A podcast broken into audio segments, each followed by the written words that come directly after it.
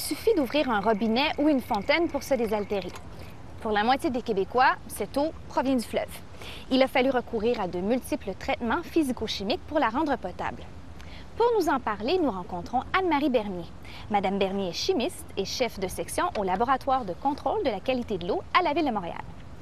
Les usines de production débarrassent l'eau qu'on puise de ces éléments indésirables, comme les toxines, les micro-organismes et les polluants.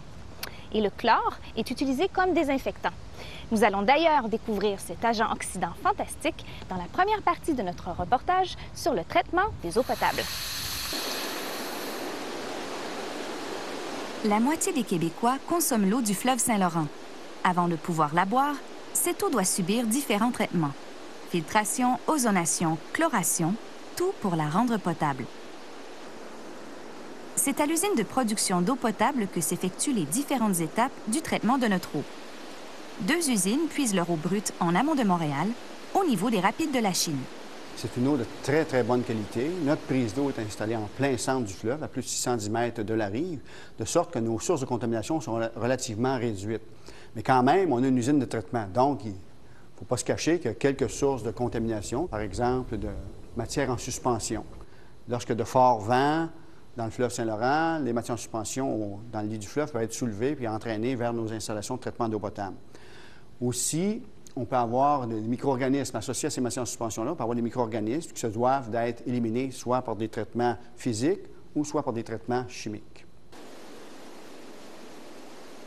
Alors, quand on aspire l'eau du fleuve Saint-Laurent, qui nous parvient jusqu'à l'usine ici des par exemple, par gravité, on a dans un premier temps une grille qui nous permet de stopper les gros morceaux, les bouts de bois, les poissons.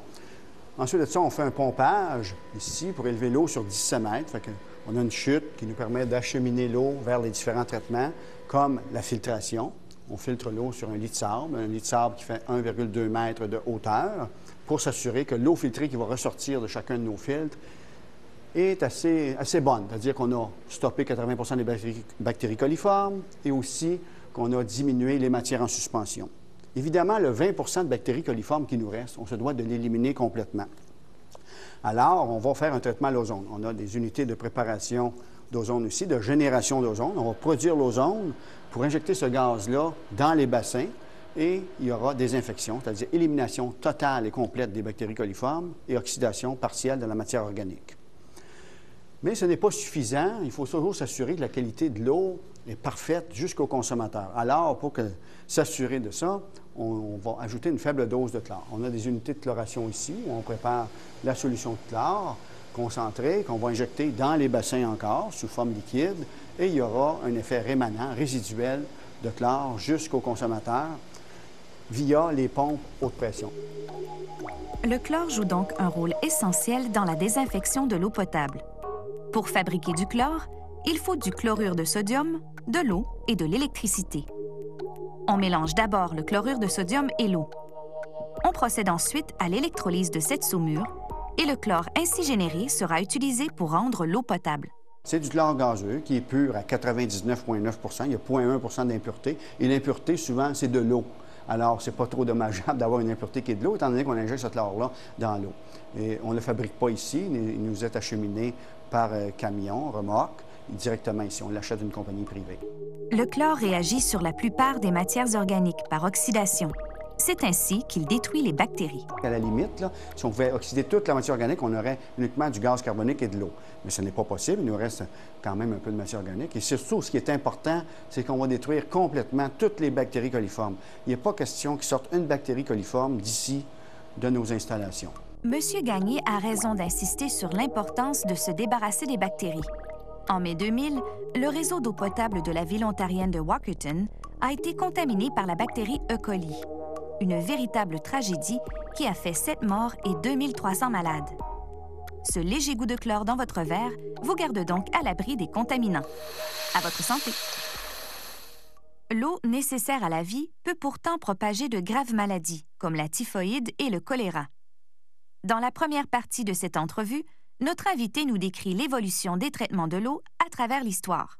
Je suis en compagnie d'Anne-Marie Bernier, chimiste et chef de section au laboratoire de contrôle de la qualité de l'eau à la Ville de Montréal. Bonjour, Madame Bernier. Bonjour, Madame Chagnon. De tout temps, on a cherché à rendre l'eau propre à la consommation. Pouvez-vous nous faire un petit historique de ça? Au, tout début, il y avait les Romains qui construisaient des, des, aqueducs pour acheminer l'eau des montagnes vers les villes. Plus près de nous, la fondation de Ville-Marie, donc de Montréal, les gens au début utilisaient les sources d'eau, les rivières, le fleuve comme approvisionnement en eau. Il y avait même des porteurs d'eau qui apportaient l'eau aux résidences. Mais il y a eu une épidémie de fièvre typhoïde au début du siècle causée par l'eau. Alors, euh, l'administration municipale a décidé à ce moment-là de bâtir une usine de filtration d'eau. Et l'utilisation de chlore dans l'eau a permis d'éradiquer complètement les maladies de sources euh, hydriques qui pouvaient avoir lieu à cette époque-là. Quel serait le dosage du chlore nécessaire à la fois pour éradiquer les micro-organismes tout en restant sécuritaire pour la santé?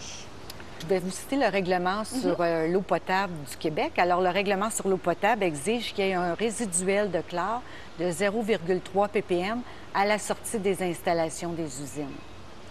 Pourquoi certaines villes du Québec, à ce moment-là, utilisent l'eau de Javel dans leur traitement des eaux? Oui, euh, l'eau de Javel est une source euh, de chlore, de la du chlore actif pour effectuer la désinfection de l'eau.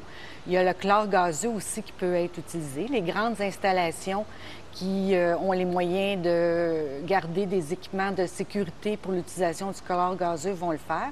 Les plus petites installations vont utiliser de l'eau de javel. Par exemple, à Montréal, on va utiliser aussi l'eau de javel pour faire une rechloration euh, en bout de réseau. En bout de réseau, c'est-à-dire à l'extrémité euh, du réseau de distribution là, où les tuyaux acheminent l'eau aux consommateurs. Merci, Madame Bernier.